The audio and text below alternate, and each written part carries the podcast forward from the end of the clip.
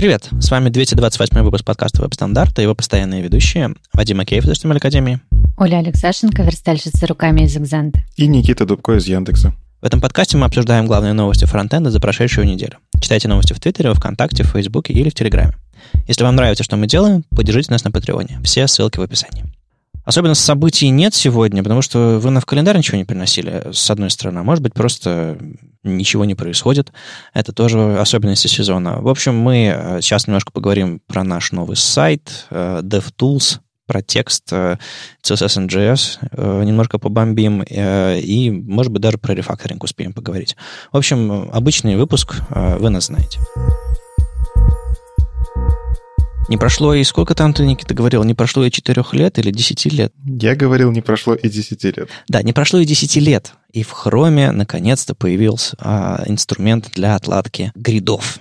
То есть вы можете выбрать ноду в вашем дом, дереве, у которой применен грид, там будет маленькая подсказочка, и включить, собственно, отображение а, полосочек, и настроить там, как бы, чтобы показывались гэпы, чтобы показывались номера линий и все остальное. То есть, если вы трогали гриды, вы знаете, что а, раньше вам приходилось пользоваться Firefox, что... Не, а я просто пользовался Firefox, у меня было все нормально. Теперь и в Chrome тоже так работает, что, в принципе, отлично, не нужно заставлять людей переходить на другой браузер, просто чтобы отлаживать гриды. Хотя это было классным конкурентным конкурентным преимуществом Firefox. Вот я не знаю, вот вы, когда гриды трогали, вы в Firefox их отлаживали или как? Ну, какие варианты-то? А, да, да, да. Можно на глазок бордерами. На глазок бордерами гэпы не нарисуются, понимаешь? То, что между элементами, между бордерами, это же гэпы, нет? А, да, в принципе, у верстальщиков фантазия нормальная. Ты, ты смотришь на, на, на картину в музее и думаешь, как ее сверстать, да? Не, ну, я в музее не хожу. Не делайте так. В смысле, ходите в музей. И, не пытайтесь верстать картины, это, это догиблое дело. А, а еще интересно насчет этого анонса, что два одинаковых твита, очень такие милые, написали Chrome DevTools и Microsoft Edge а, написали 29 апреля два твита, в котором одну и ту же картинку запостили о том, как э, в DevTools, собственно, а, гриды отлаживаются. Кстати, по-моему, там даже браузер Chrome в, в одних и тех же, да. То есть э, ребята из, из эм, Edge запостили скриншот хрома. Видимо, им нужно было синхронно прозвучать. Мне так понравилось. Они теперь такая сладкая парочка просто. Вот как, знаете, вот как влюбленные в Твиттере, они пишут одинаковые твиты с одинаковыми фотографиями. Боже, это так мило. Да, и знаете, типа, ребята, ребята, а, а, а, а я вот сделал э, формы получше. И такие, ой, давай тебе формы. А, ребята, ребята, а я сделал там color picker получше. Ой, а вот тебе, вот тебе color picker. И такие прям прям реально сладкая парочка. Ну, это же одно удовольствие. У нас, ну, из-за вот этого их такого приятного симбиоза у нас инструменты становятся лучше, лучше и лучше. Прекрасно, да. Ну, чем больше крупных компаний в Chromium участвует, тем, конечно, лучше для разработчиков и для Chromium и вообще для всего. Но не знаю, это все на поверхности, вот эти вот все штучки, типа, ой, смотрите, какую новую штучечку сделали, вот и новый инструменте, когда речь доходит до каких-то принципиальных вещей, типа, куда повернет компания, э, какие вещи будем реализовывать, какие не будем реализовывать. Вот я не знаю, будет ли Microsoft также крепко стоять на своем э, и идти не соглашаться с Chrome, например. Но это я так, немножко сгущаю краски. Еще одна прекрасная новость про браузеры открыла мне прям глаза на произошедшее в январе. Оказывается, а, некий Матс Баумгрен сделал пропозал о внедрении в гриды раскладки масонри. А раскладка масонри, если кто-то не знает, это раскладка, ну, типа кирпичики, как в Пинтересте, наверняка все видели. Я чаще, чаще всего использую термин плитка, то есть плиточная раскладка. Но э, когда хочется описать, да, люди, по-моему, говорят Pinterest. Ну, да, да, ну, дословно это типа кирпичная кладка. Масоны, вот это вот все. То есть у нас в грядах масоны? Водные каменщики. Воу. Да, у нас в грядах теперь будут масоны. В общем, это замечательный э, пропозал, мне он очень понравился, потому что, ну, на самом деле, это, если задуматься, короче, дико, почему до сих пор а, в браузерах, ну, не было такой раскладки, она же очень нужное всем. Но, собственно, новость-то заключается вот в чем. Firefox Nightly взял и, значит, внедрил этот пропозал. Его уже можно посмотреть, как он выглядит. Вот, Вадик, ты посмотрел, да? Ну да, Nightly у меня стоит по умолчанию э, браузером, э, и я сходил, включил флаг, даже перезапускать браузер не пришлось, к счастью, и э, открыл демку Мириам Сюзан, э, открыл демку э, Джен Симмонс и увидел, что да, работает. Э, в общем, принцип работы какой? Э, вы обычно grid template column ставите, и у вас появляются колонки. Так вот, масонри суть в том, что что происходит в этих колонках. По умолчанию гриды делают линию, потом делают следующую линию, точнее, следующий ряд, и один за другим. И блоки э, по верхней границе, ну или как вы их там выровняете, по виртуальному контейнеру этой верхней границы, типа э, выравниваются рядами. Ну, как, знаете, как строка таблицы. То есть все они сверху ограничены какой-то линией, даже если они не выровнены по этой линии. Так вот, вы можете сказать для grid template rows масонри. Это значит, что элементы э, этого грида перестанут упираться в, в, в единую линию для них всех, и они начнут э, упираться в предыдущих своих соседей по этой виртуальной колонке. То есть, по сути, у них в рамках этой колонки наступит поток. То есть, они будут идти друг за другом, как дивы. То есть, они будут находиться в принципиально разных частях дома, но в рамках этой э, виртуальной колонки они будут стыковаться. А, что, в принципе, с гридами происходит уже, но вот тут в рамках колонки они объединяются. Такие немножко странные гриды получаются. Ну вот, с этим связана друг, другая любопытная вещь. В этом issue пришел туда такой Эрик Мейер и говорит, что-то мне не нравится ваша идея, мне не нравится, что э, вы, значит, для раскладки, которая, по сути, не грид, используете дисплей грид. Нехорошо говорит нам Эрик. К нему, собственно, там присоединились э, другие известные личности, э, типа Рэйчел Эндрю и еще несколько людей.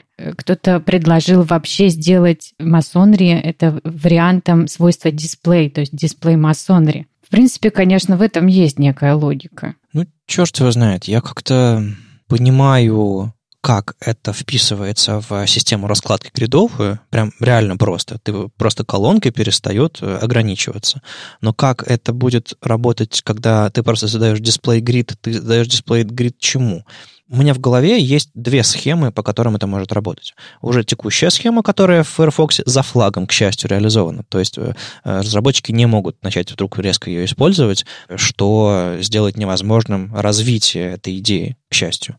А, это первая схема. Вторая схема, можно взять мультиколонки, попробовать их докрутить до того состояния, чтобы им было удобно пользоваться вот в этом стиле. И на самом деле в демке э, Джен Симмонс у нее несколько переключателей есть. У нее, собственно, по умолчанию Масонри, а, для чего нужен Firefox, чтобы видеть, а, есть вариант с гридом, и э, просто который показывает разницу, как они там стыкуются или не стыкуются, новые строки начинаются или не начинаются. Там есть вариант с мультиколонками, он, в принципе, довольно похож. Просто то, как картинки идут внутри этих мультиколонок, сильно отличается от того, как они идут в рамках грида.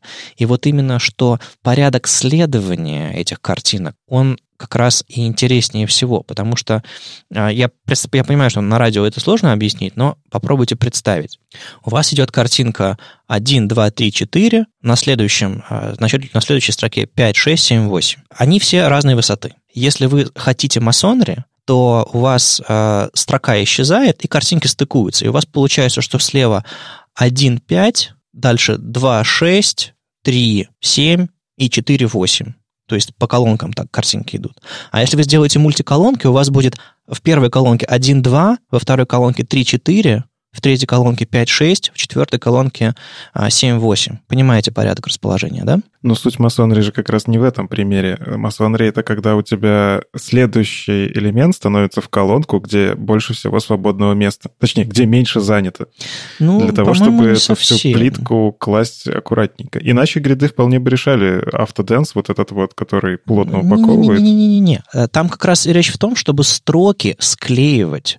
То есть оно идет а, слева направо ну или по направлению там письменности, слева направо, слева направо, но пустые места между строками автоматически склеиваются. По-моему, вот так работает.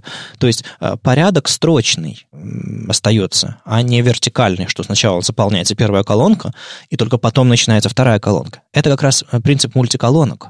Вот если поменять принцип наполнения мультиколонок, а, допустим, э, какой-нибудь column mode масонри или еще что-нибудь такое, вот тогда мультиколонки заработают как масонры, а они уже работают как масонры. Вот что прикольно. И все-таки я с тобой не соглашусь. Даже в демке у э, Мириам Сьюзан видно, что там именно масонры работает как должен работать. Он следующий элемент пытается поместить туда, где меньше занято. То есть у тебя не будет 5, 6, 7, 8, у тебя может быть 5, 7, 8, 6 во второй строчке, просто потому что они вот так удобнее становятся, потому что первая строчка была занята не так. Надо рассмотреть. А я вот рассмотрел. Я тебе отвечаю, так точно. ну, в общем, а на самом деле масонри уже давным-давно обсуждается, все почему-то считают это прям то, что обязательно нужно реализовать. Я соглашусь, наверное, с теми, кто пришел в Ишью и сказал, блин, ребят, ну что вы делаете, это же не гриды. Потому что, ну, это не гриды. То есть э, Сейчас сделают новую такую штуку, масонри, она клевая, ее многие кто ждет, э, давайте ее внедрять, я полностью согласен. Но, а, во-первых, это только черновая пока идея, как это реализовать в CSS, во-вторых, сейчас пытаются это накинуть на то, что уже существует, потому что, ну, у нас же там есть какие-то механизмы, давайте просто пропачим эти механизмы. Но мне кажется, это совсем другое поведение. Гриды, они как раз не совсем про то, чтобы вот так вот, э, как вот, как вот я сейчас попытался объяснить, что он должен поставить элемент в то место, где меньше занято. А у гридов есть такой механизм, это вот как раз про плотную упаковку, но он не совсем так работает, он не по колонкам все-таки это делает. А, и здесь, кажется, реально это не гриды. Нужно делать вот реально что-то среднее между гридами и колонками и называть как-то отдельно. А, более того, есть, э, допустим, я, как всегда, топлю за Гудини. У Гудини есть кусок, который отвечает за layout API, это то есть вы можете сами писать полисилы для того, как будут там вообще располагаться элементы. И одна из первых демок вообще, которую реализовали в Канарейке, было как раз масонри. То есть, в принципе, за флагом она уже есть и в хроме в том числе, но на другом механизме. Мне кажется, здесь нужно хорошенько просто, чтобы они собрались в E3C, как умеют это делать, э, обсудить все какие-то случаи, которые подходят, не подходят, и гриды это все-таки это не масонри. Ну, на самом деле они совсем недавно собирались и обсуждали контейнер queries. Как вам такое? Что вам больше хочется? Вот давай, давайте так, вы можете выбрать одну вещь. А, контейнер queries или масонри? Контейнер queries. Я не могу определиться. Мне кажется, что то, что другое, не так уж сильно нужно. И после этого заседания у них родились новые идеи, на самом деле, и э, я забыл добавить это в сценарий, но вот сейчас на ходу э, всовываю. Э, Дэвид Барон из Mozilla, ну, большой человек, который там за многие спеки и за многие решения внутри Mozilla движка отвечает, он написал свой взгляд на развитие контейнер queries, и в рамках дискуссии, которую они, собственно, вели, а у них родился новый синтаксис, который выглядит примерно как э, add контейнер директива, дальше селектор, потом в скобочках медиавыражение, потом, собственно, закрываются фигурные скобочки, и там какие-то правила применяются. То есть вы, по сути, не делаете обертку, а вы комбинируете внутри селектора директиву, селектор и условия. И в рамках этого всего уже прописываете конкретные, конкретные свойства. То есть э, это все чище, кажется, то есть не нужно селектор повторять э, вложенный, э, и кажется лучше, чем то, что мы обсуждали до сих пор, по-моему, Брайан Кардел или кто-то еще предлагал свой вариант. А мы в шоу-ноуты кинем а, подробности про это новое предложение. И, ну, в общем, много интересных вещей у рабочей группы CSS, Масонри, тот же самый контейнер queries. Я думаю, они придумают что-нибудь адекватное, потому что если судить по этой дискуссии на GitHub, вот для гридов второго уровня спецификации, что они обсуждают, там subgrid, масонри, может быть, что-то еще, это все, не знаю, на мой взгляд, логичное развитие спецификации. Сабгриды 100%, масонри сомнительно, но вот в той схеме, которую я описал, когда ты просто склеиваешь строки, по сути, э, это, по-моему, даже и укладывается. А вот в той схеме, которую ты, Никита, описал, когда там начинается эти бешеные прыжки блоков, типа найди, найди место поудобнее, это музыкальные стулья, или как это называется эта игра, а, ну, получается, ну, чуть менее логичный, наверное. Но, но все равно интересно, я хочу это. Ну, еще из интересного, куда обычно идут разработчики, когда пытаются понять, могут они использовать свойства или нет. Ну, варианты, я, по крайней мере, сразу в голове два. Это can I use, и если на CanIUse не очень понятно, идем на MDN. Мы уже рассказывали про то, что они там коллаборацию сделали. Ну, в общем, вот эти json которые MDN внутри себя хранит, CanIUse тоже может использовать. И зачем идти в Firefox в MDN, если, в принципе, и то, и то это Mozilla, почему бы взять и не посмотреть прямо в браузере? В общем, как раз э, Патрик Брусет в Твиттере анонсировал, что да, Firefox DevTools теперь есть панель compatibility, я так понимаю, совместимость, если так переводить. И вы можете посмотреть, какие свойства из используемых вами в каких браузерах будут работать. Причем там учитываются и мобильные версии, и какие-то версии. Ну, пока что я вижу по скриншотам, у меня все-таки на это не стоит, что там основные браузеры, то есть Firefox на первом месте, естественно, Chrome, Safari, Edge. Но да, я здесь не вижу, например, там UC браузеров и прочего добра, которая немножко отличается. Но в целом кажется крутая штука и при этом немножечко пугающая. Как обычно, я так это настороженно отношусь к таким вещам, потому что реальную поддержку свойства ну, то есть ты не можешь просто посмотреть на свойства и сказать, оно будет работать как надо. Есть там всякие звездочки на том же самом CanaUse. Ну, да, здесь оно как бы поддерживается, но вот еще 15 пунктов, почему это свойство поддерживается не полностью, и там ссылки на Edge, Safari и так далее.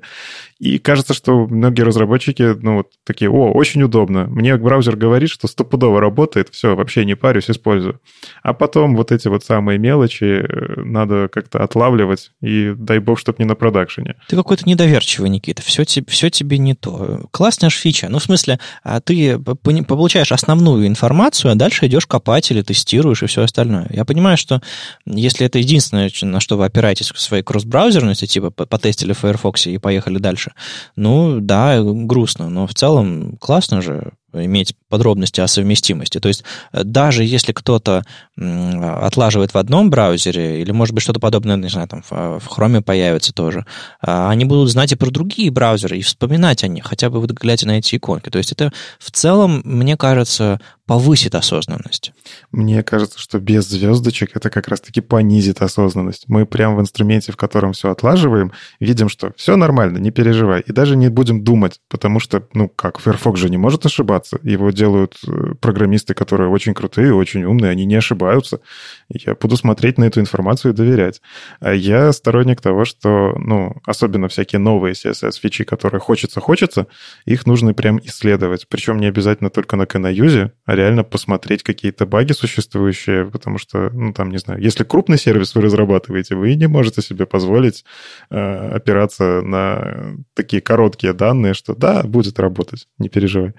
Ну, не знаю, мне кажется, простая информация лежит близко, сложная информация, если тебе нужна, лежит чуть дальше и чуть сложнее, чуть подробнее или гораздо подробнее. Поэтому это нормальный подход. Ты все-таки некоторые решения можешь принимать на основе даже вот этих иконок. То есть, если ты понимаешь, что рядом со своим свойством написано, написана только иконка хрома, ты ну, засомневаешься. А так это новая панель, собственно, вот эта вот панель, где, там, где layout, compute, changes, э, в общем, э, стили справа, а там, где в Chrome панелька accessibility где-то, где спрятана, вот там же в Firefox э, появляются новые панельки, там тоже, собственно, панелька accessibility, compatibility и все остальное.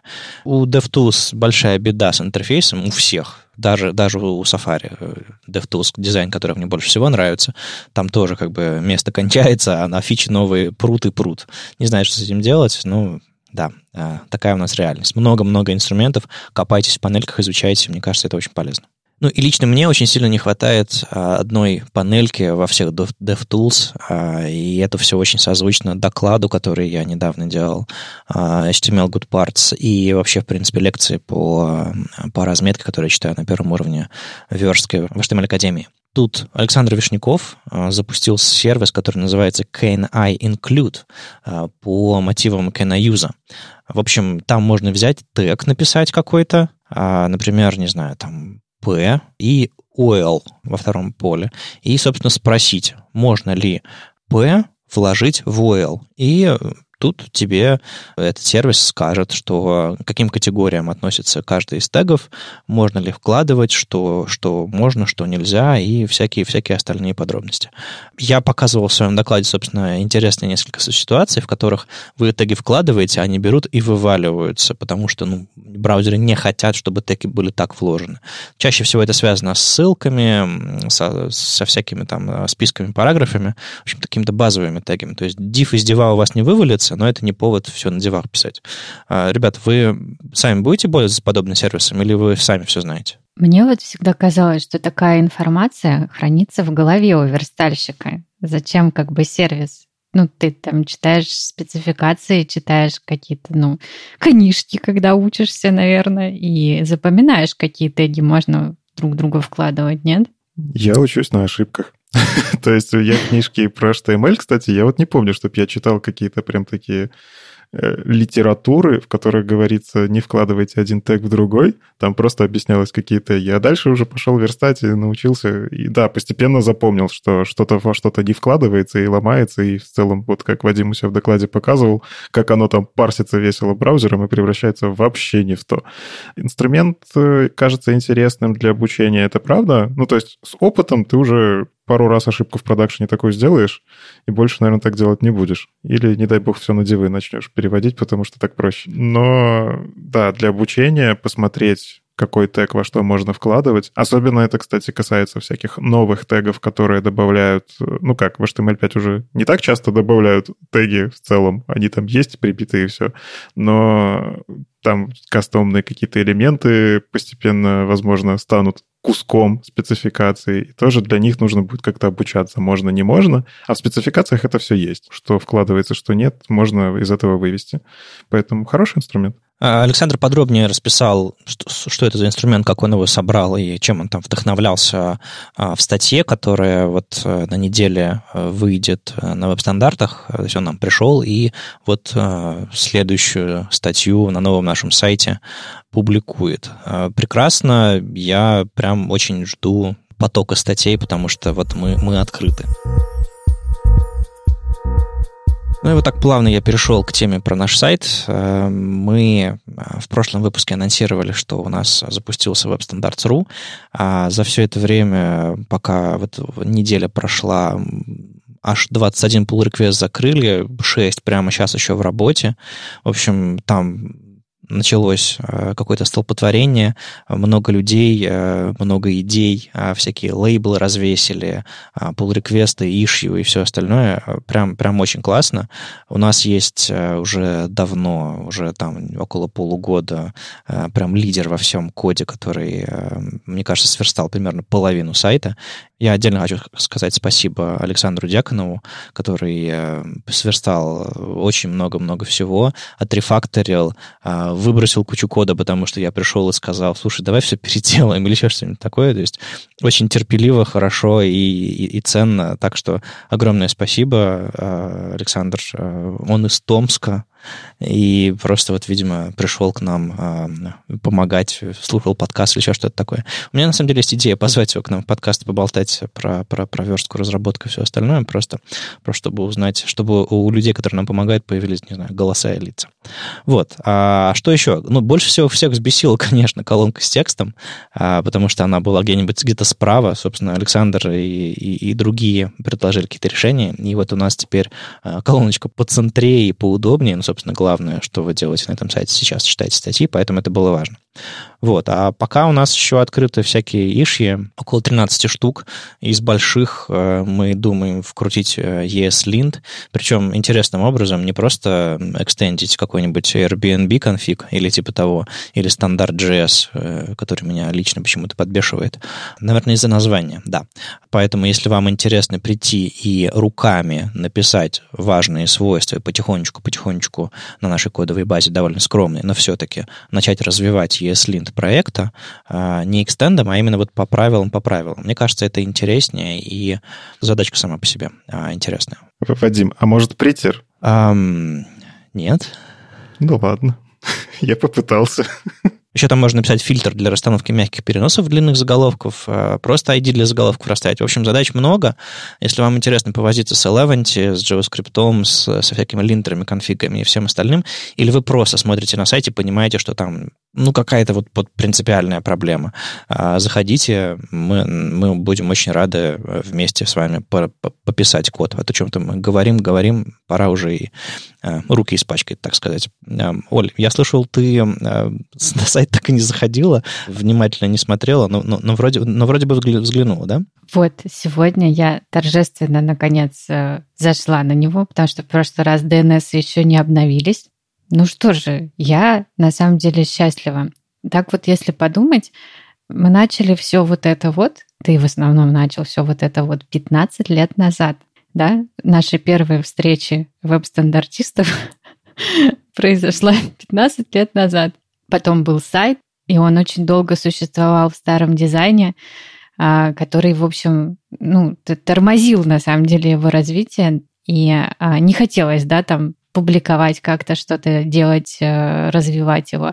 И теперь у нас есть новый сайт, у нас есть новый дизайн, все это благодаря сообществу, и а, есть площадка, куда сообщество может писать, и это очень здорово, я, я очень рад. Да, на самом деле проблема со старым сайтом была не столько в дизайне, сколько в том, что это не было каким-то он не был открытым для всех. То есть, ну, непонятно было, как туда публиковать что-то. То есть последние героические статьи, которые опубликовались на старом сайте, это прям были героические усилия.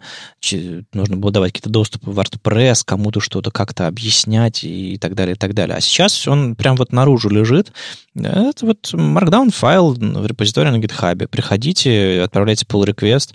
Не нравится код, поправьте, еще что-то такое. Ну, то есть вот это вот момент социальности, открытости и полной прозрачности, мне кажется, вот чего нам сильно не хватало. А дизайн, ну да, он стал светлее, он стал текстоориентированным, потому что прошлый дизайн нарисовал я. Этот дизайн хоть и вызывает у многих вопросы, это его нарисовал дизайнер, и мы будем его еще развивать, и все будет становиться лучше, круче, и новые разделы будут открываться на сайте, там календарь, подкаст, и наконец напишем страницу о проекте, например. Вот, и адаптивность станет получше. Ну, короче, мы просто главные усилия сделали, открылись, выложили и а, показали всем, что можно в этом участвовать. А дальше уже будем а, итеративно развивать. Шапочку улучшим, статейки улучшим, разделы новые откроем. И призываем вас помогать. И, конечно же, вам нужен редактор, правда? Да-да-да-да-да. Редактор человек, не в смысле редактор для текста, Оля, а в смысле человек. Оля, мы тебя будем привлекать. А, много статей на этом сайте. Yeah, а, по крайней мере, первая половина исторические, а, или две трети даже, статей, которые опубликованы на этом сайте, Оля вычитывала. У нас есть человек с корочкой редактора, поэтому все, все, серьезно. Да, а пока вот мы с Никитой редактируем текст, который принесли про Can I Include, и ваши тексты тоже будем помогать редактировать, так что приносите, даже если вы сомневаетесь в том, как у вас там с написанием текстов. Что-нибудь придумаем. Ну и возвращаемся к нашим разговорам про CSS. На этой неделе была еще одна, еще одно забавное парное явление. Уилл Бойт и Ахмад Шадид с разницей в один день написали статьи об одном и том же, о выделении текста при помощи CSS. Я на самом деле поняла, что несмотря на весь свой опыт, я как-то никогда не задумывалась а, над э, ну, свойствами выделения текста. Я пошла, значит, э, в статью Уилла Бойда и такая смотрю, ого, оказывается, при помощи CSS можно сделать select all. Я была даже не в курсе, что это так работает. Ну, понятно, что там есть ограничения, как всегда, у iOS, а, и вообще, честно говоря, как и оговаривается автор, тоже выделение а, на мобильных устройствах, выделение текста — это вещь ужасная и противоестественная, это больно, но тем не менее. В общем, а, в статье Бойда все довольно кратенько и очень по делу, зато я узнала, кстати, интересный паттерн о том, что когда у вас в тексте есть сноски, такие маленькие циферки а, рядом с текстом. А, вы можете на эти циферки повесить свойство user select no, чтобы когда человек этот ваш текст копирует, циферки, собственно, не скопировались. Есть еще хороший use case, когда у вас в тексте иконки или картинки или еще что-то такое. А, дело в том, что картинки копируются вместе с текстом. Ну, то есть, допустим, если у картинки пустой alt, по-моему, ничего не скопируется, а если в альте что-то есть, она копируется с этим альтом. И вот для иконок и картинок это тоже может помочь. Или каких-нибудь там эмоджи или каких-нибудь других а, внедренных объектов, не только сносочек. Кажется, срочно нужно сделать расширение для студентов, которое позволит с Википедии копировать тексты в свои курсовые, потому что вечно палишься, когда вот эти единички там 12, еще такое, откуда ссылочка? А вот, пожалуйста, CSS можно спасти людей. Да, это было бы очень полезно. А еще а, он немного касается, значит, стилизации выделения. Вы можете вид своего выделения текста на сайте поменять. Вы можете менять цвет текста, background color и текст shadow. И с этим можно ну, как-то поиграться. Но тут гораздо интереснее, на самом деле, статья Ахмада Шадида, потому что он показывает довольно много вариантов, э, какие фокусы визуальные вы можете сделать при э, помощи вот этих вот э, свойств изменения выделения текста. Некоторые из них показались мне диковатыми, да, не надо так, но некоторые очень прикольные. Например, он показывает, как можно сделать выделение текста на половинке текста, ну, то есть на половинки от его высоты, а, или как можно сделать постепенное выделение текста, вообще, ну, как, вот, как подчеркивание. Это довольно круто. Прям почитайте эти статьи. Они огонь. Я в целом вот когда тоже я особо не задумывался, это же зачем, зачем вообще выделение текста стилизовать, но иногда заходишь на какой-нибудь сайт, который оформлен, ну, не так, как другие. Ну, например, у него там подложка не белая, не черная, а какая-нибудь там цветная, и текст у него там не черный и не белый. И в таких случаях обычно авторы таких блогов, сайтов, они стараются прям использовать CSS на максимум, всякие красивости вставляют. И вот иногда так выделяешь, опа, выделение у меня почему-то не синенькое, а желтенькое. И оно привлекает внимание. И в такие моменты, да, я вот сел и разобрался, как это сделано на сайте, почитал, посмотрел, ага, Selection, оказывается, есть такая штука. Тогда, когда я разбирался, Selection, кстати, поддерживался мало где, это давно было.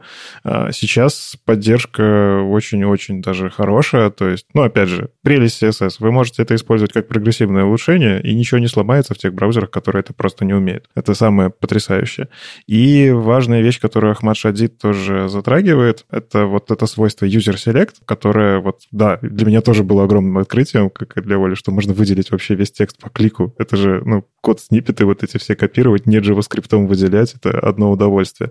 Но важно, что говорит Ахмат, не используйте вот этот user select на прям везде, используйте с умом, Э, потому что пользователь, если захочет скопировать важную какую-то вещь, а не элемент управления, ну, дайте ему скопировать. Может, он хочет эти знания пошарить где-нибудь в том числе. И, кстати, в большинстве браузеров э, на кнопках User Select Num, э, видимо, сделан сами, самими браузерами или как-то иначе все сделано.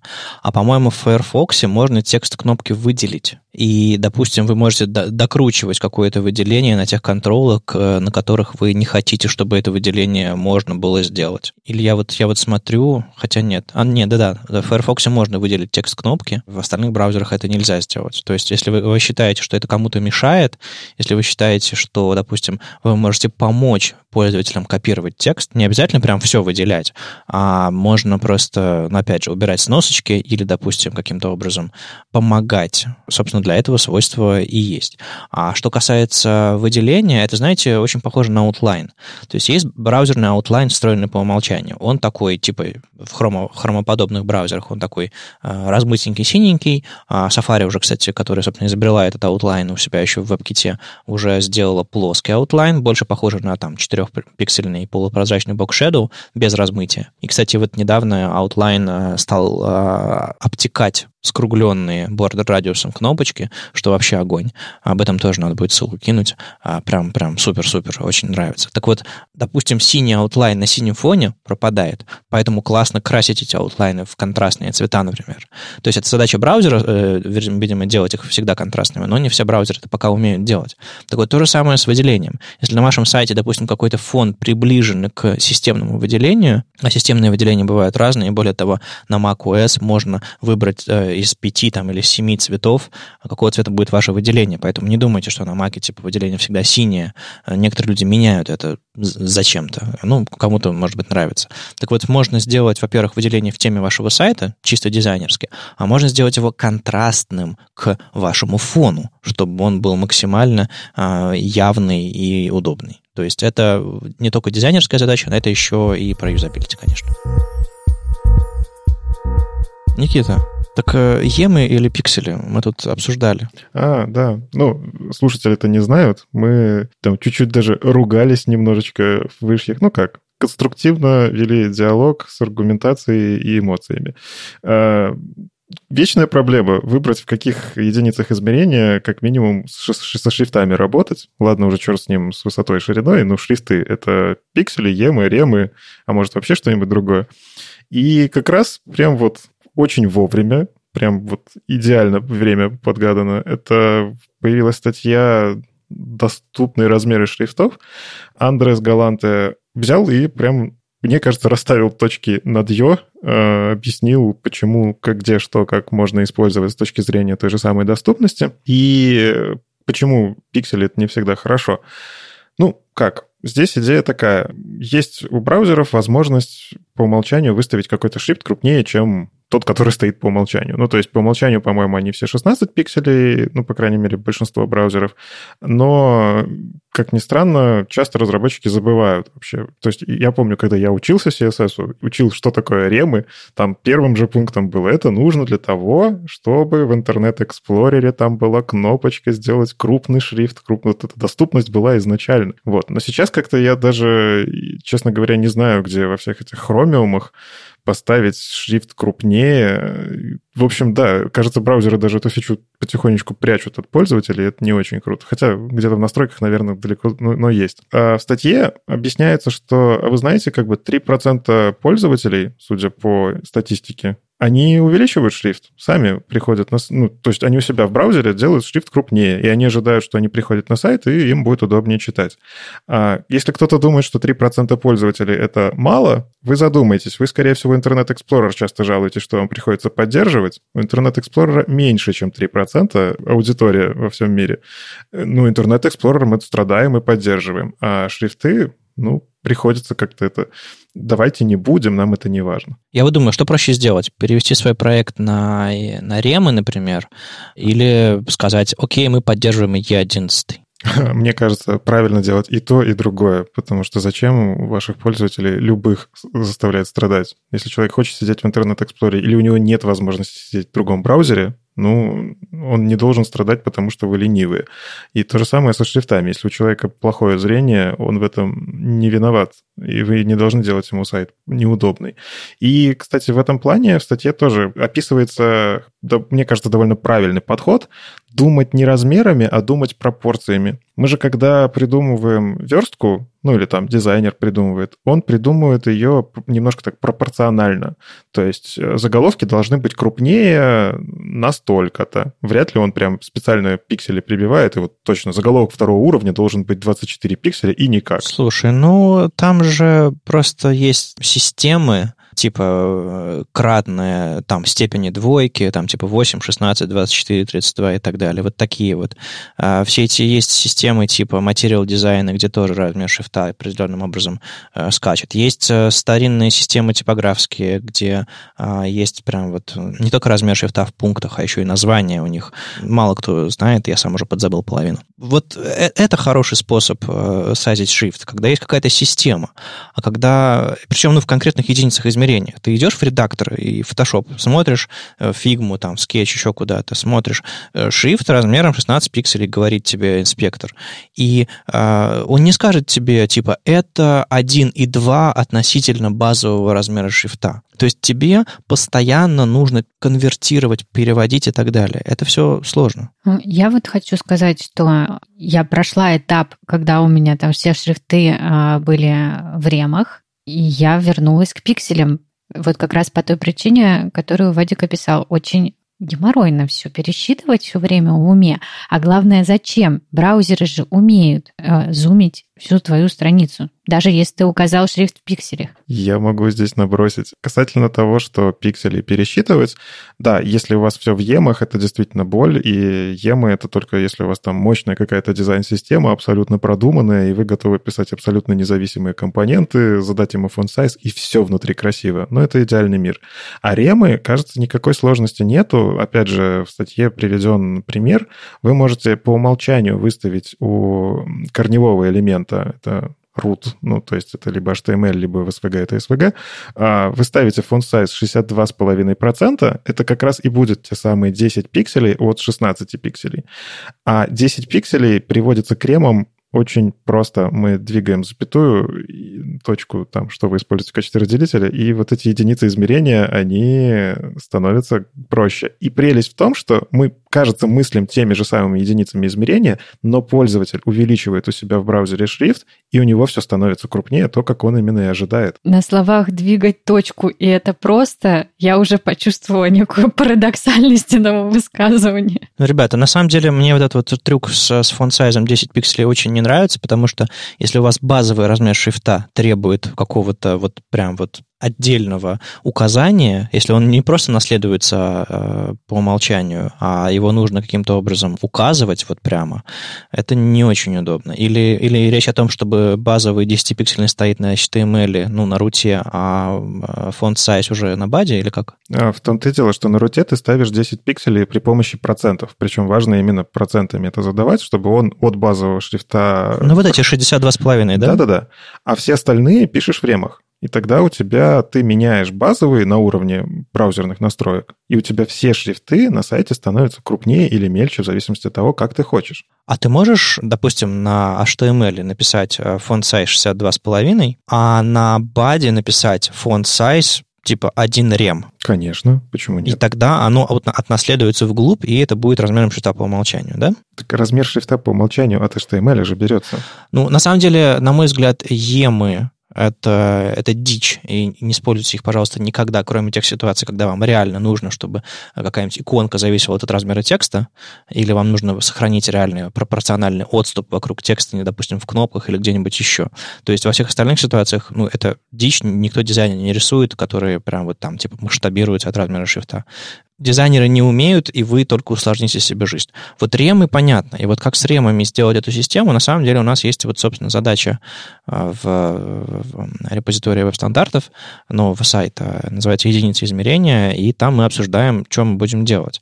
Пока мы только обмениваемся ссылками и мнениями, но вот там нужно прийти к какой-то системе, которая позволит, во-первых, наследовать какой-то размер шрифта, чтобы вброшенный любой текст на страницу становился базового размера шрифта. Вот это было бы абсолютно огненно. Надо понять, как это сделать, чтобы не, каждому блоку не нужно было указывать фонд сайт, чтобы он его отнаследовал. Ну и самое потрясающее, что это можно автоматизировать. Если вам проще, и я понимаю эту позицию, вам проще верстать в пикселях, потому что вам не приходят шаблоны от дизайнеров, макеты от дизайнеров в ремах. Они в пикселями рисуют. Вы точно так же берете из фигмы перегоняете макеты в пиксели, они у вас выглядят хорошо, а дальше уже, когда вы собираете ваш сайт, вы можете перегнать в каких-то свойствах, например, то же самое font size или line height, если у вас там в пикселях задан, вы берете и перегоняете там пост CSS плагином каким-нибудь, делаете из этого ремы. И тогда разработчики не страдают, а пользователи тоже получают свои плюшки. Я просто не понимаю, где плюшки у пользователей? Шрифт же и так можно увеличить. Давайте сделаем шаг назад и чисто исторически на это посмотрим. Как было в интернете? Сначала в интернете браузеры работали следующим образом. А, у вас был сайт, на котором вы могли нажать там на Command плюс или Ctrl плюс или там покрутить колесико мыши с зажатым каким-нибудь э, модификатором, и шрифты на сайте увеличивались. Так работали браузеры примерно до появления Google Chrome, ну то есть лет там 10-15 назад. Если вы указывали размер шрифта в пикселях, то в E не увеличивался размер шрифта подобным образом. Тогда появилось свойство EM в CSS, но не для того, чтобы эту проблему решить, а для того, чтобы ну, просто можно было указать а, размеры какие-то относительно размера шрифта. И получилось так, что реализация емов в E была такой, что она не мешала э, увеличивать размер шрифта. И, соответственно, была мода страшная. Я одну из э, старинных версий сайта PeoplesBayNet а, своего блога делал так, что там все было сквозным в емах, и там типа буквально на уровне бади размер шрифта меняешь, и все масштабируется. Прям это была безумно красивая и безумно бессмысленная идея. Потом появился Chrome, который стал увеличивать интерфейсы вместе со шрифтом. То есть просто зумить сайт. Как будто бы вы его приближаете, но пытаетесь вписать размеры окна. Это, собственно, дефолтное поведение для браузеров сейчас. Почему это произошло? Потому что никто всерьез не использовал адекватную привязку к ремам, к емам и так далее. То есть э, разработчики делали интерфейсы и продолжают делать интерфейсы, которые не работают с увеличением размера шрифта в браузере. И потихонечку настройка шрифтов конкретно в браузере как средство улучшения доступности интерфейсов со стороны пользователя, потихонечку она начала становиться все менее и менее популярной. И сейчас, насколько мне известно, большинство людей, я сам лично делаю Command плюс а, и увеличиваю размер шрифта, когда мне мелко. Или люди на уровне операционной системы тоже увеличивают размер шрифта. И, по-моему, это а, сказывается или, или нет. А как ты делаешь Command плюс на тачах? Мне очень интересно. А, никак. Вот, в этом и основная проблема. Если думать паттерном десктопа, то я абсолютно согласен. Все действительно полностью решается при помощи зума. И поддерживать на уровне, если вы чисто под десктоп делаете сайт, да, нет смысла, потому что шрифты увеличиваются по Command+. На тачах люди часто идут в настройки, там, не знаю, ну вот у них зрение плохое, они все свои приложения стараются сделать крупнее. Они идут в настройки системы, делают шрифт крупнее.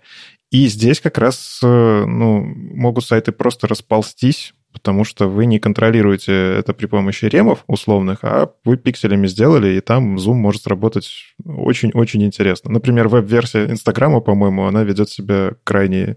Можете попробовать выставить крупнее. Какие-то шрифты увеличиваются, какие-то нет, какие-то кнопки да, какие-то нет. И... Ну вот нам нужно, нам нужно исследование, посмотреть, собственно, как на мобильных, э, на что, на андроиде, на iOS, где-нибудь еще, может быть, как браузер браузеры, как верстка, как размер шрифта реагируют на увеличение системного шрифта, указанного в пикселях, в емах, ремах и, не знаю, в, в пунктах и в чем там еще можно указывать размеры шрифта, в единицах вьюпорта, не знаю.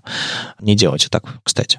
В общем, наши дорогие слушатели, вы поняли, чем вам надо заняться, сделайте исследование. Да, и приходите в высшую единицу измерения, это номер 13 в нашем репозитории, приносите ваши исследования, или, может, мы успеем что-нибудь сами сделать, и давайте уже наконец-то раз и навсегда решим, решим, зачем вам усложнение вашего workflow, что оно вам точно принесет и как его реализовать так, чтобы это было максимально удобно. Возможно, из этого нужно сделать, не знаю, там, видео, статью или просто отдельно выпуски обсудить, когда мы наконец поймем, как все работает. И вот э, производство нашего сайта — это хороший повод э, потренироваться на кошках. А еще посмотрите на кастомные свойства CSS. Кажется, они могут решить проблему ремов, еще более усложнив, конечно, верстку. Все придется придется делать при помощи кастомных свойств и каких-то умножений, но будет работать. Мне кажется, программистов надо выгнать из профессии. Просто они все усложняют. Следующая статья в нашем сценарии, когда я ее увидела, просто во Флоренции состоялся маленький ядерный взрыв. Называется она Atomic CSS in JS две вещи, которые я ненавижу в одном. Просто я открывала и закрывала с яростью эту статью как бы три раза, потому что это просто ужасно. Вот как вы относитесь к методологии Atomic CSS? Я пытался пустить его в свое сердце, ну, даже, не, хорошо, по-другому скажу. Я пытался понять, э, почему кому-то удобно, и я допускаю, что это нормальный способ разрабатывать. То есть, грубо говоря, если наша задача решается а, и пользователю приносится интерфейс, который э, адекватный, удобный, и мы обсудим дальше, какие плюсы у этого всего, этого подхода использования. Да-да-да, Оля, есть плюсы, к сожалению, к счастью, не знаю, факт, есть плюсы. То задача решается. И если разработчикам всей команде норм, ну, почему бы и нет? Ну, то есть, э, сайт работает, пользователь рады, бизнес растет, а команда, кому-то пришлось привыкнуть, кто-то считает, что это классно и нормально. Просто я могу сказать очень, очень простую вещь. Это противоречит всему, что я знаю, люблю и ценю в веб-платформе. Э, это не делает эту технологию плохой, это делает этот подход, точнее, это делает его несколько безумным и неправильным с точки зрения того, что я знаю и умею. Вот это мое отношение. Ну, просто ты разделяешь HTML и CSS, но я, если что, тоже Atomic CSS к нему отношусь очень... Э, не знаю даже, как это слово описать. Я не готов на этом писать. У меня БЭМ головного мозга, и меня это вполне устраивает. Но, да, у этого подхода есть в том числе и плюсы, особенно для крупных проектов типа Фейсбука, спойлеры-спойлеры. А, и в том числе, возможно, у некоторых разработчиков, которые, ну вот, сейчас же модно быть React разработчиком, и все, не, не зная HTML и CSS делать, все, не надо так. А, в общем, если вы делаете исключительно все при помощи JSX какого-нибудь, и вам не хочется разбираться в CSS, то почему бы не сделать кучу маленьких атомарных классиков и использовать их просто в классно им запихивать? Тоже же подход, тоже же альтернативно. Потому что мы давайте еще будем, короче, использовать HTML-атрибуты. У нас были вообще-то такие HTML-атрибуты в HTML третьей версии, да? Оля, а что мелочиться? У нас же, у нас же был тег-фонд, а? Да, понимаешь, у меня такой просто взрыв происходит. Это невероятно. Зачем? То есть вы выкидываете вообще то, из чего сделан CSS в принципе, оставляя вот эти вот, ну, какие-то атрибуты за, за, запиханные в классы. Зачем? Вот вы шутите, а я, по-моему, недавно где-то видел React-компонент, который сквозной, и все, что он делает, это навешивает какой-то CSS внутрь. Вот то, что вот фонд, который был в HTML очень давно, сейчас это React-компоненты. Ну, это, это безумие. Ну, вот я не знаю, э, э, какие плюсы у этого, но я это вижу как безумие. Расскажите мне про плюсы. Плюсы есть. Плюсы на самом деле потрясающие. Эта статья, она немножечко, по крайней мере, меня переубедила, что Atomic CSS не так плох, как, э, наверное, может показаться.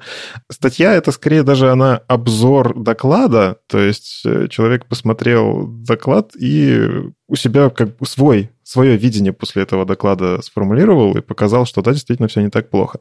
А, это был React Rally 2017, и там был доклад про то, как э, в React Native Web, боже, все больше и больше слов к React прибавляется через дефис. Но, в общем, это как раз платформа, в которой можно, я так понимаю, и на native, и на веб, и все потрясающе работает, и там понятно CSS in JS. И э, когда у вас подход CSS in JS, и вы как-то стиле там компонуете, у вас уже в любом случае есть этап сборки этого всего в то, что потом превратится в HTML и CSS. И вот можно уже так настроить эту сборку, что у вас просто станет гораздо меньше по байтикам, по килобайтам э, стилей приходить в конце. Потому что, как правило, мы используем очень похожие CSS-свойства с очень похожими значениями, одинаковыми. И когда вы переводите это в Atomic, просто становится меньше кода. Но при этом вы можете писать какими-то старыми привычными способами тот же самый CSS, а на сборке это все решать. Если внимательно посмотреть на лицо э, докладчика, это Николас Галхер. А если вы помните его, это человек, который э, когда-то на Бэме писал, который вот это вот вместе с Гарри Робертсом когда-то вот э, продвигал эту вот международную нотацию Бэма. Потом он ушел, по-моему, работать в, в Twitter. Я не знаю, работает ли он там до сих пор, но если вы посмотреть на код Твиттера, он написан в стиле Atomic, а, только там классы не названы, там а, а, фонд WaitBolt, а там они захешированы, то есть там маленькие фрагментики. То есть в Твиттере сейчас атомарный как раз CSS, это тот самый мобильное приложение Твиттера, вернее, мобильное веб-приложение, которое одновременно и десктопное, оно все такое клевое, адаптивное и классное, но там оно адаптивное э, на уровне еще и подгрузки компонентов, то есть это не просто CSS-ная адаптивность. Вот, а оно написано, собственно, в этом стиле. И Николас Галлахер за последние несколько лет, его не очень слышно, я не знаю, где он сейчас работает, но он был большим, собственно, вот с 17 года, по-моему, даже еще раньше, он был большим фанатом как раз вот этого подхода, что, типа, вы все пишете на какой-нибудь софтверной платформе, типа React Native, и оно у вас автоматически, как compile target, э, попадает в веб, попадает в App Store, попадает в Google Play какой-нибудь, и вот. И вот этот вот подход, когда когда единая кодовая база и дальше все-все-все-все-все, и подход супер вот этот ультракомпонентный, когда вот я, у меня было интервью с этими ребятами из, из Швеции, когда я в Стокгольм приезжал в прошлом году, а, там Кирби Левич и другие ребята такие типа, да, да, ну, ну мне, ну мне удобнее написать ховер на JavaScript, потому что он у меня тут вот так вот и работает, и классно все. То есть ультракомпонентный подход, подход кроссплатформенный, одна кодовая база для многих платформ, и рождает вот этот подход, на мой взгляд. Он очень сильно противоречит вебу как таковому, он, он пытается решить чьи-то задачи. И уменьшение кодовой базы э, регулярно я вижу как главный аргумент. Да, это хорошо, но почему-то кажется, что это должны делать инструменты, а не разработчики. То есть на уровне кодовой базы подобный подход очень сильно ограничивает входные условия. То есть у вас должна быть какая-то супер четкая дизайн-система, которую можно разобрать на вот эти вот атомы и так далее. А на лету дизайнить что-то, вы будете себя ограничивать, либо, либо будете мельчить, и вы будете пылью классов отдельных посыпать ваши компоненты, и в итоге эффективность сильно, сильно снизится. Короче, то ли большие проекты, то ли кроссплатформенные проекты, то ли React головного мозга, не знаю, все как будто мимо меня, и все как будто не про то, что я делаю, например. Я за React головного мозга. По-моему, React реально всех, короче, испортил, потому что он действительно предлагает такие вот какие-то вот паттерны, противоречащие тому, как устроен веб. Ну, хорошо, да, мы э, боремся там за вес стилей, но это же, это мизер. Вес стилей, это просто вот капля в море по сравнению с весом всего остального контента, который пользователь получает. И зачем, зачем это делать, ломая просто вот всю логику? Тут я становлюсь адвокатом дьявола, потому что стили — это то, э, это блокирующий ресурс, и если стили тяжелые, то интерфейс нарисуется медленнее. Первая отрисовка — это важно для пользователя, и для бизнеса, и для всего. То есть тут я понимаю. Ну, как мы говорили про Бротли, он работает хорошо, и на очень больших объемах, э, на очень большом трафике, потому что там словарь.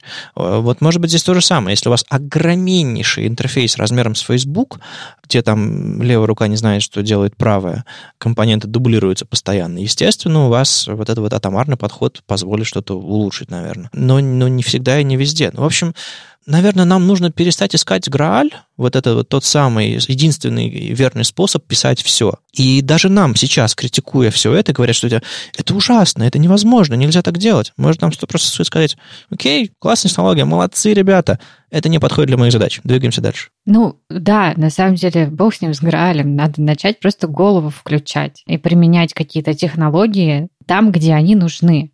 Так что вы статью-то прочитайте, но подумайте хорошенько. Мне кажется, здесь как раз тот случай, когда э, не надо так сильно упарываться по Atomic CSS в самом начале проекта, но если вы работаете в чем-то масштаба Фейсбука, Гугла, Твиттера, Яндекса и так далее, когда действительно каждый байт может повлиять на какие-то продуктовые метрики, э, да, тут надо, кажется, разрабатывать, на... это вот мое мнение, разрабатывайте так, как вам удобно, так, как вам приятно Э, вот меня как бы религия не позволяет не на БЭМе писать а томарно. Я, я не могу себе заставить. Но если действительно есть какие-то инструменты, которые позволят это все превратить, инструменты, не люди, превратить это в очень оптимальный код, и эти банды станут гораздо меньше, и пользователи при этом станут счастливее, ну, пускай оно в продакшене будет вот так. Кстати, очень интересная вещь в статье, которую я заветил, и я, я прям смеялся в голос. Пару лет назад был твит если поставить классы blue-red и red-blue, какого цвета будет текст, и там как бы выяснилось, что половина интернета не понимает, как работает CSS и как классы применяются. Так вот, этот подход, товарный CSS NGS, решает проблему. В каком порядке вы напишете, в таком и приведется, потому что, ну, в JavaScript массивы, они, их порядок имеет значение. В общем, кажется, тут даже проблему двухлетней давности таки решили. Теперь, оказывается, не спецификация неправильная, а просто подход надо использовать другой, и все будет работать так, как вы хотели. Хотя, подожди, если порядок с инлайновыми стилями, то как генерируется выходной CSS, который попадает? Он инлайнится, он э, инлайнится? Там инструмент проверяет все на ходу, и у тебя Ну, он, во-первых, проверит, что ты два раза color определяешь условно, и не даст тебе этого сделать. Во-вторых, ну, это тоже, как я понял по статье, а, он сгенерирует классы на лету. То есть вот это как раз тот подход, когда в Твиттере там немножко, кажется, обфустырованные стили. Это просто сгенерированные а, классы, и ты пишешь по факту какие-то вещи из разряда, ну вот, color red, font size там 15 пикселей, а это потом уже превращается, ну, то есть ты создаешь алиасы для этих штук. Red — это color red, например. А затем подключаешь их, ну, как объектики. Ты эти объекты подключаешь к стилю, и инлайнится это, ну, это обработка JavaScript. Он идет по массиву слева направо и подключает. Кажется, все логично. То есть для JavaScript-разработчика такая логика действительно кажется логичной. Но для тех, кто верстает давно и знает, как работают классы, ну, для меня это, конечно, было... Я, я смеялся. Ну, то есть, с одной стороны, люди решили свои проблемы, с другой стороны, оно как-то так диковато. Ну, в общем, потрясающе. А помните, мы в прошлом выпуске обсуждали э, про то, что там, типа, вот кастомные свойства, наследование, куда вы блок вложили, так он и покрасился, и, типа, мы на, мы на, на, на баде поменяли класс или, или значение кастомного свойства, и все перекрасилось. Это все отменяется в атомарном CSS. Это все отменяется в CSS NGS. То есть там вам нужно будет самим написать JavaScript логику, по которым все будет перекрашиваться. То есть вы просто берете и выбрасываете часть CSS, который для вас написали, который реализован в браузерах, который максимально эффективно работает. Мне очень больно.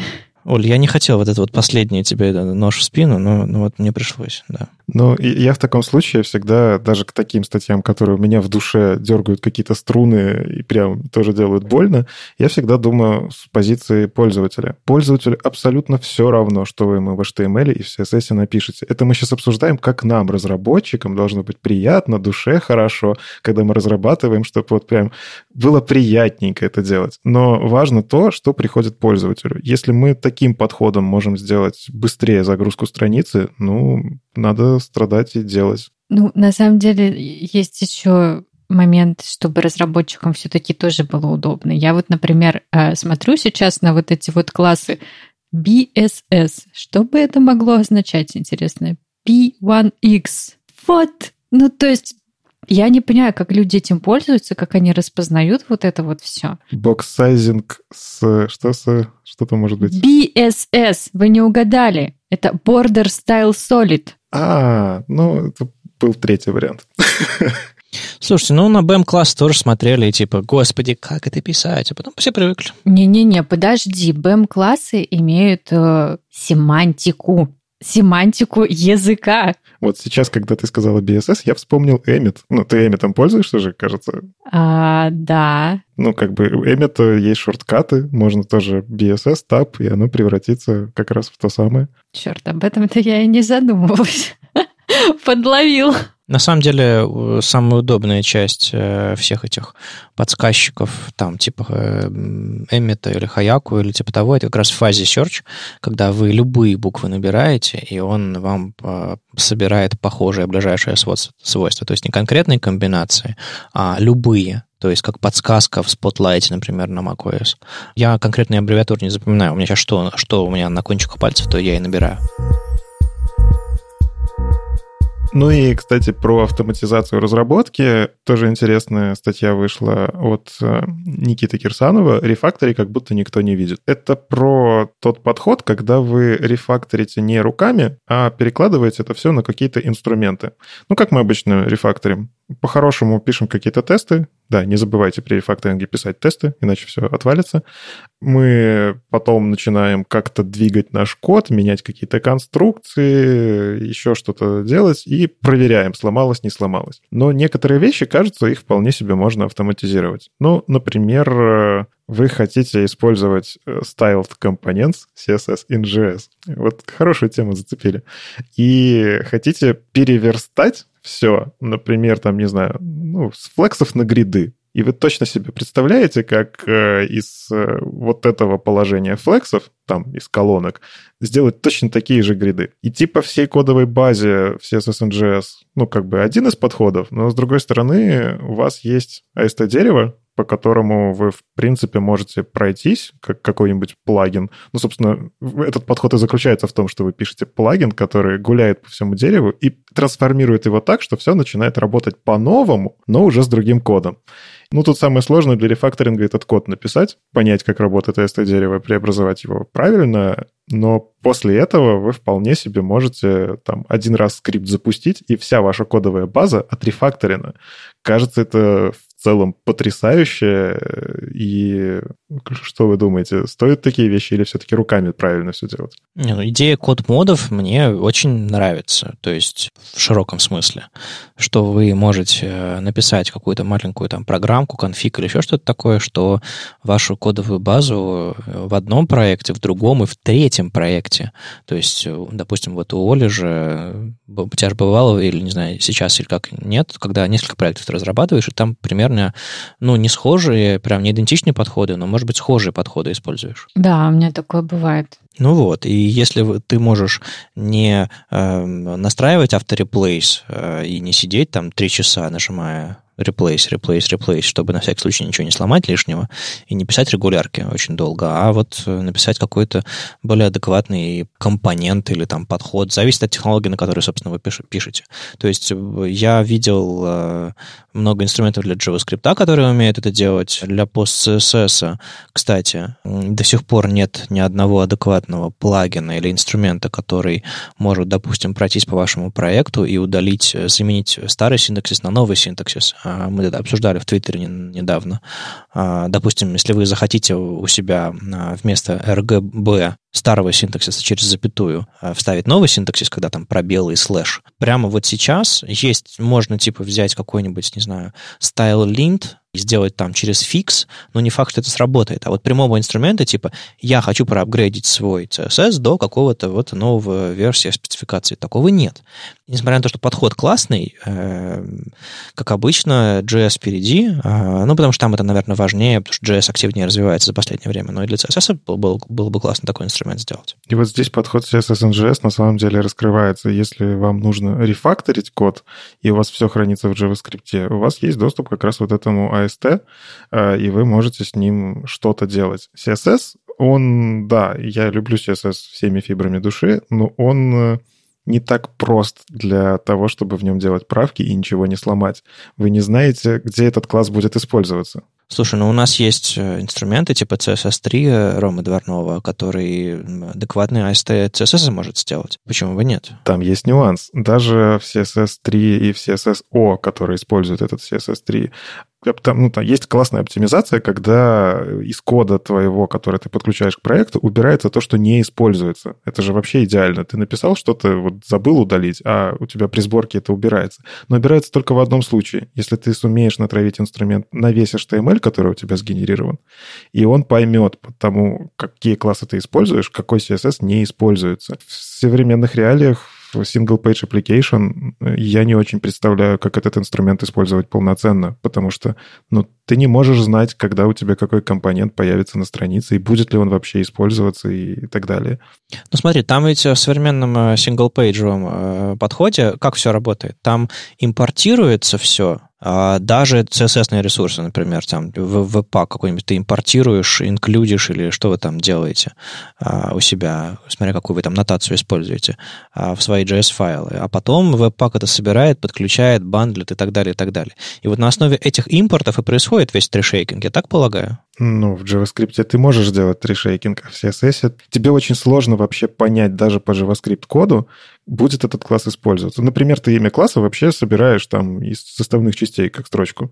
Не, ну ты сам виноват. Ты сам а, виноват. а мне это решало мою бизнес-задачу в том числе. Ну, то есть CSS в этом плане, он не такой простой, как JS для таких модификаций. То есть CSS, он решает хорошо задачу стилизации, но когда тебе нужно управляться с кодовой базой CSS, Тут надо однозначно какие-то подходы типа БЭМа жесткого или там что-то, что тебя ограничивает еще на этапе написания кода, чтобы это все разруливать. Но не всегда так получается. Если сейчас мы такие, JS как язык идеально трешейкается, идеально там э, э, код модится, идеально вообще прям отлично. Давайте заменим весь HTML, весь, весь CSS на JS только потому, что он идеально оптимизируется.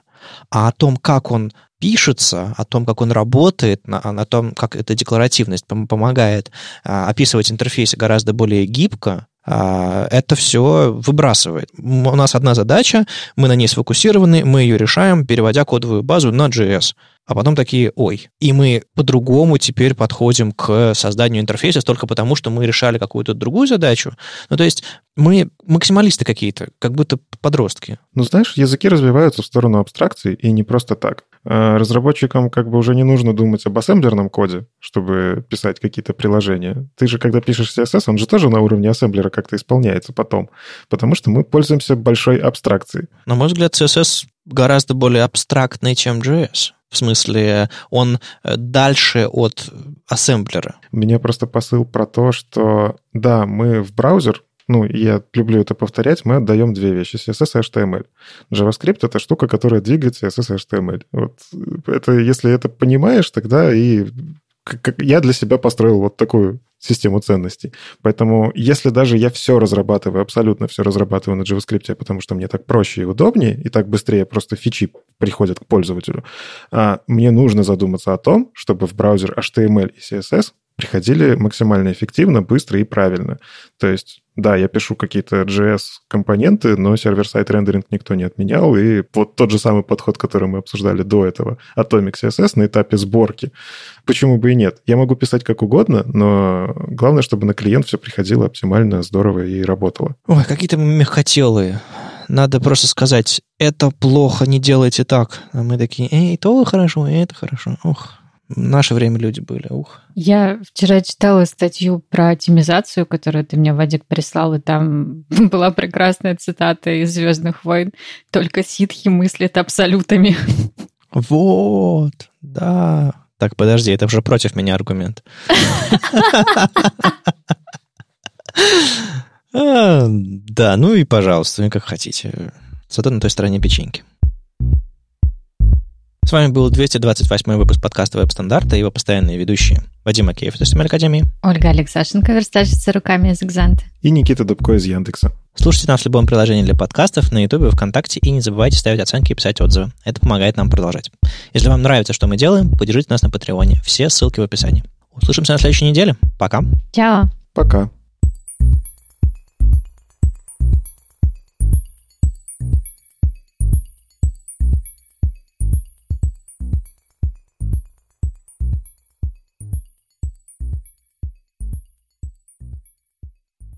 Так, мы сейчас абсолют, это position абсолют или что? О чем там речь шла? В смысле? Абсолютными категориями. Только ситхи верстают position абсолют. А ведь это офигенная идея, просто все абсолютно верстать. Это называется СВГ, это уже изобрели.